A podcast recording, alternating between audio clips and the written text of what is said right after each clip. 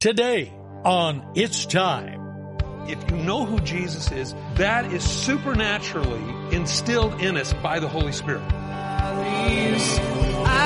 hear the calling. It's time. It's time. It's time. Welcome to It's Time, the daily Bible teaching program of Mike Kestler, pastor of the River Christian Fellowship in Twin Falls, Idaho. Today, we're going verse by verse through the New Testament book of Acts. So follow along as we join Pastor Mike.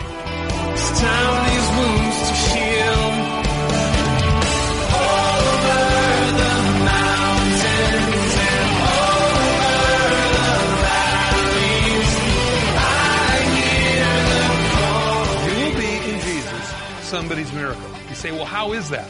I don't know. But I know that God does that. And you say, how does God do it? I don't know, because He knows the needs in other people's lives, and so you become the one in which comes and ministers to them. The Bible says the whole city rejoiced. Why? Because God had changed the composure of the city. See, God changes the composure of you. It's contagious, and now it's going to affect others. What happened with the original 12? And then these seven men were appointed uh, to look over this menial task of taking care of these, um, you might say, Grecian Jewish women's daily needs, and now they're precision and miracle workers. How does God do that? I don't know, but He does. So be a miracle, look for miracles, and you say, wow, that's something that doesn't happen every day. Why? Because you've trained your eyes to see it. Well, he says there was great joy in the city. But there was a certain man. Uh, You know, it's always funny in the Bible that makes these great statements, and but this is like an exclusion, okay? You're going to find that in your life. God's going to do great things in your life, and then, but there's going to be a but. You know, it's like there's, but there's something else going on here. Okay, let's look and see what it is. But there was a certain man called Simon who previously practiced sorcery in the city and astonished the people of Samaria, claiming that he was of somewhat. You see, through his magic, he could do that. Now, there's two possible thoughts here. One, his magic was just sleight of hand. And a lot of magicians have that. You know, you see these, I saw this one thing where they had this, this curtain and uh, he says, I'm going to make a submarine appear before your very eyes. Everybody goes, whoa, how are you going to do that? Well, he goes, we're going to have a submarine appear in 10 seconds. And so behind me, it'd just be like this right here. And a curtain goes up and you could see both sides. There was nothing behind. And they dropped the curtain and here was a submarine. And you go, how'd they do that? Well, what they didn't show you was that the submarine was just simply rolled up like cardboard. The cardboard was laying flat on the stage. And when they put the curtain up, um, the one girl that was back there was she quickly rolled it up into a tube. It had Velcro or something. It snapped. She popped the two end caps on it. It looked just like, and here all of a sudden there's this big thing appears and everyone goes, whoa. It was sleight of hand. It was an illusion. It was already there. It was just rolled up. It was in a compacted form. But see, what happens a lot of times is because we go by what we see, we think what we're seeing is real. That's why Jesus said, and the Bible tells us all the way through, don't judge according to the appearance of anything, but when you judge, judge a righteous judgment. Why? Because sight can be deceptive. This is how the devil rips us off. Notice, if you go back to Genesis, remember what, what Satan said to Eve? Uh, you know, look, it's good looking. That fruit looks good. Appeals to the eye. The Bible tells us there's three areas. Lust of the flesh, lust of the eyes, and the pride of life. Those three things are how the devil gets his little noose around your neck. Now, here's the reason why. When we see only from, you might say, a physical standpoint, we're not seeing the whole picture. And because of that, there are opportunists that take advantage of that.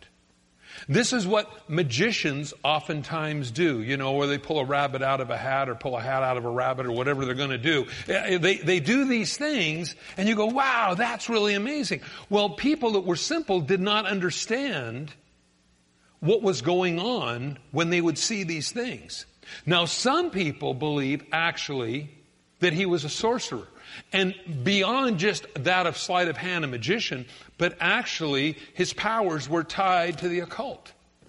And because of the occult, he had, you might say, supernatural help, as the girl did in Acts chapter 4, uh, 16, who could tell uh, fortunes by this, this evil spirit that was in her. It was called a familiar spirit. It wasn't like a shrieking demoniac spirit, like when Jesus went on the other side of the Galilee and went over by Gadara, and and and uh, there was this this crazy guy that was there, filled with demons, and he would break chains and all those kinds of things and uh, uh, he would scream and cut himself. The Bible says he was, and he was filled with demons. But this talks about a, a different kind of demon, a familiar spirit that could tell fortunes. So we know that there is an unseen world, and whether Simon had these supernatural, you might say, underworld powers that were inspiring him, or it was just sleight of hand. We don't really know. But one thing we do know as we read on here, his heart wasn't right with God. So it says, the people of the town said, This man is, has the great power of God. Speaking of Simon. Here's what happened. So he's got the whole town fooled that he is of somewhat. Okay? Then Philip comes along, real Christians come along and tear the lid off of his scam. And now all of a sudden, the real outweighs this facade that this guy was putting up. Well, it tells us they heeded him because he had astonished them with his sorceries for a long time. This word sorcery is the word here which, which implies magic arts, but other where, places in the scripture, like up in Revelation where it says they wouldn't repent of their sorceries, that word is the word pharmakeia, where we get the word pharmacy from, which is the where we get the word drugs from. So he may have been enchanting them with drugs. He may just have been uh, a sleight of hand. We don't know, but one thing for sure, it wasn't the real deal. And so it says, but when they had believed Philip's preaching, uh, when they had believed Philip as he preached the things concerning the kingdom of God and the name of Jesus Christ, both men and women were baptized. Then Simon himself was also, he also believed, and when he was baptized, he continued with Philip and was amazed seeing the miracles and the signs which were done. Now, some people wonder was he masquerading as a Christian because this was what everybody was doing, and hey, this art form of magic is greater than my art form of magic? Or was he really a believer that was just messed up? I personally believe what the Word of God says. I think he was a Christian that was really messed up, which tells me that people can be Christians and really messed up. Now you say, how could that person being a Christian do that? Just like this. For some reason, the Bible says when we become born again, all things pass away, behold, all things become new. Okay, so we got that down. But that's only to the level that the individual is willing to surrender his life to what God wants. So in other words, if a person becomes born again, but then wants to hold on to parts of their old lifestyle, those things will remain. Now, I believe Jesus will, you might say, cleanse us completely if we're willing to let God do that. But a lot of times we like some of our old sins. We don't see the destructive power in that sin. So we think, well, it's not hurting me. I'll hold on to it. Not realizing it is hurting something in you. It may be your ability to love. It may be your, your, um, your heart is hurt. It may be part of your mind, could be your body, whatever it might be. There is a damage that happens in sin. That's why it's sin. See, God doesn't see surface. God sees the big picture. That's why, again, these people were misled by Simon the sorcerer's um, magic. They didn't see the full picture. Well, if you were backstage real quickly with a magician and you saw how he had the trap door in the hat and how there was an extra tube in the, the, the sleeve or or a, a fake vein in his arm where all these little things appear and things like that. They do all kinds of trickery to fool you. You'd go, that's, that's easy to figure out. Because you see the backside. You don't see what they only want you to see. That's the way sin is. The devil only wants you to see, ooh, you know it'll be fun. And we go, really? Okay. And the Bible says those that are misled like that are, he, the Bible calls them simple because they can't grasp the overall picture of what's really going on. So, he tells us here that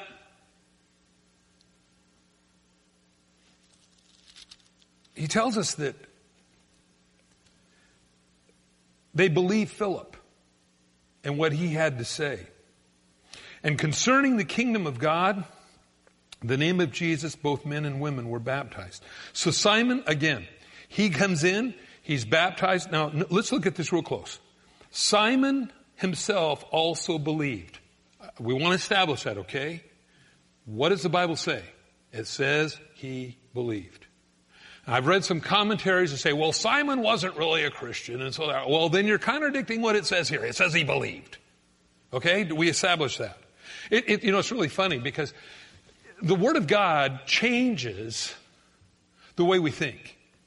It's like I, I, every once in a while, on every man answer, I'll get the question: When the witch at Endor called up Samuel,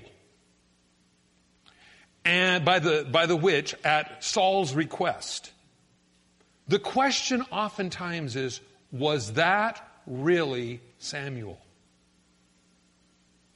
The answer is, yes, it was. And you say, why is that? Because the Bible says, and Samuel spoke to him. So when the Bible says something, I realize it's simplistic, but it doesn't leave a lot of room for saying, well, no, it was just an evil spirit impersonating Samuel.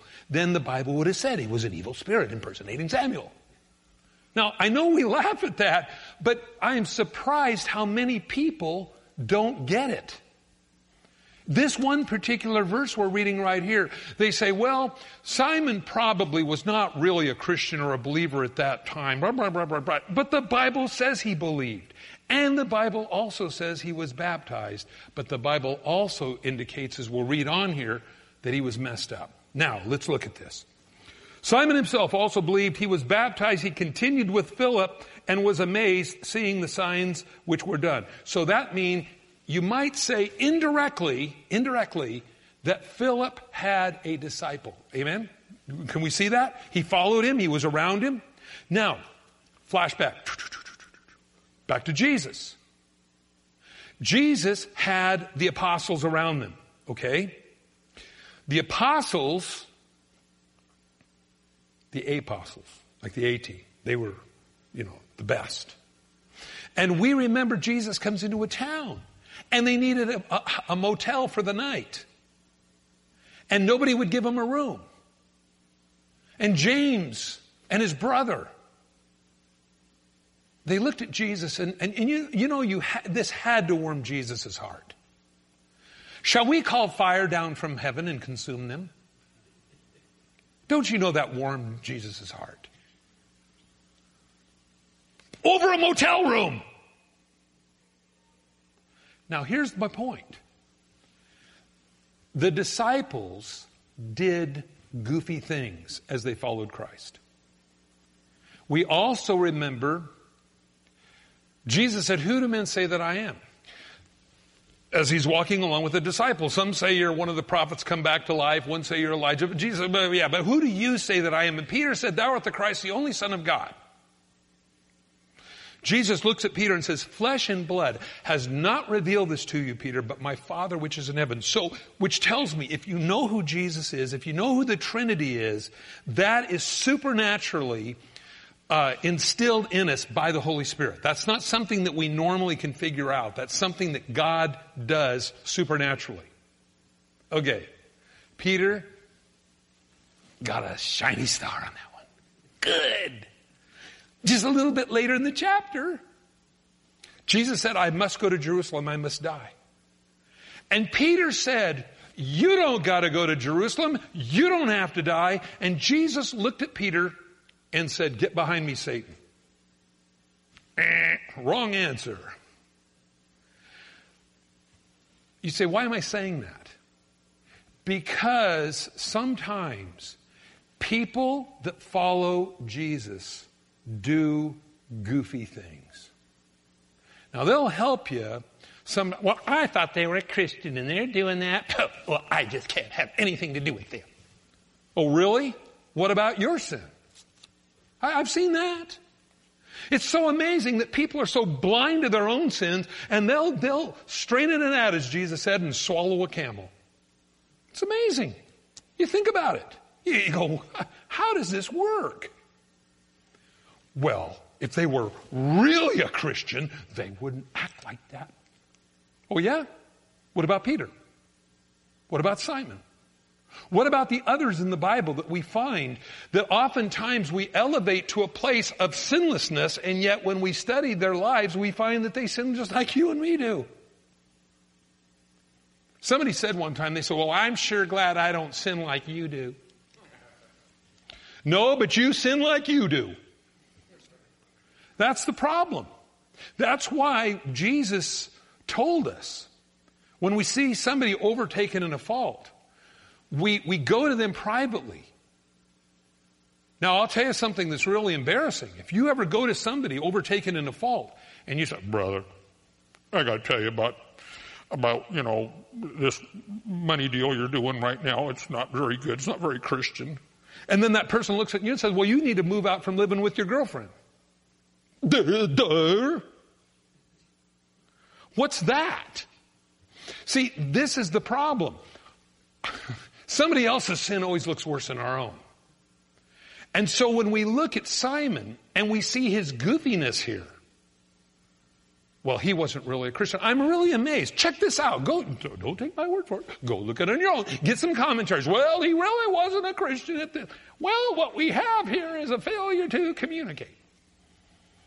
They say, well, he wasn't really a Christian. Well, says he was. It says he also believed and was baptized.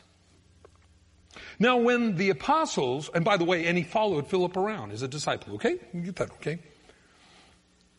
Now, when the apostles who were at Jerusalem heard that Samaria had received the word of God, they sent Peter and John to them who, when they had come down, prayed for them that they might receive the Holy Spirit.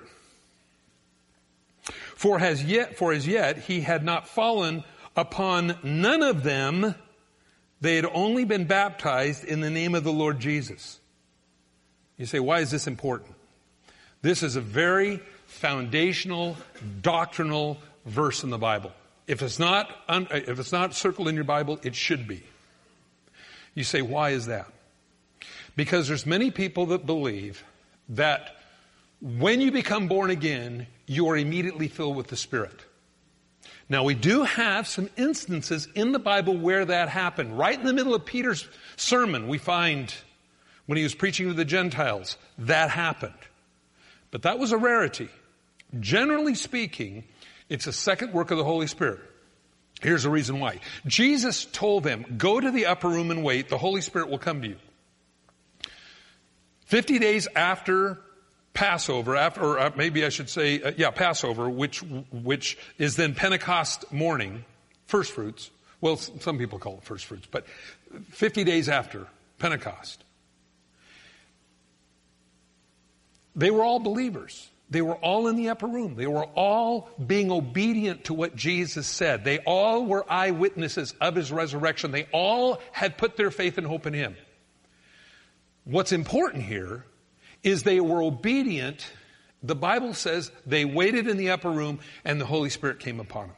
Second work of the Holy Spirit. Now, here we find the same thing. Now, uh, we're going to find this several times through the book of Acts, so uh, we'll, we'll, cover it again when we come across it.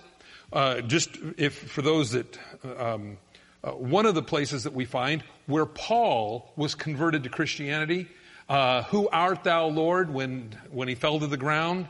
I'm Jesus, whom you're persecuting. The Bible says he was led by the hand to Damascus, the very place he was going to go to persecute Christians. Well, he, he goes to Damascus, and when he gets there, the Bible tells us that they prayed for him at that time to receive the Holy Spirit. And the Bible says something like scales fell off his eyes. It doesn't, and no mention of tongues at all in that particular place, but it was that something like scales fell off his eyes. Now, he was already a believer when he came up off that ground and he was headed for Damascus. So you have a born again Saul name turned to Paul, on his way to Damascus, where there he gets filled with Holy Spirit. You say, why is this important? The church that I'd come out of believed that there were no infilling of the Holy Spirit. They believed you got everything when you became born again. And what happened with me is that though I believed in Christ, there was no power in my life. I, I, had no dunamis, you might say, that word for power. Uh, and that word for dunamis is where we get the word dynamo, which is the word for generator. Not dynamite that goes bang and it's all over. It's, it, God keeps going in you. You know, the Energizer Bunny thing, you know? That's what God does. So, in understanding that, we find it here. We find it in Paul's life. We find it in chapter 19. You might want to write that down. We won't have time to get into it tonight, but Paul actually writes and says, since you have believed, have you been filled with the Spirit? And they said, what's the Holy Spirit? And he says, well then how are you baptized? Because the Great Commission was baptizing them in the name of the Father, Son, and Holy Spirit. So you would have said, well, as you're going into the water, who's the Holy Spirit? you know. Oh yeah, okay, that, you know. And they said, John's baptism only. Then he shared with them faith and they believed. Well, anyway, the point simply is, here's a good place to prove that you can be born again, but not be spirit filled.